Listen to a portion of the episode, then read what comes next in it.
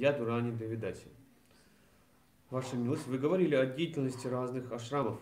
А стоит ли грехастхе думать о профессиональном самоопределении, совершенствовании своей специальности? Да. А иначе какой толк? Грехоскажется, если ничего не умеют делать. Есть такие грехастки, которые думают, что они саньяси. Я отождествляю себя сознательно с грехасхашами, хотя они грехастки. Они не хотят выполнять свои обязанности. И думают, что это их возвышает. Как саньяси или как бармачари. Это заблуждение. Грехаска должен уметь быть профессионалом своего дела.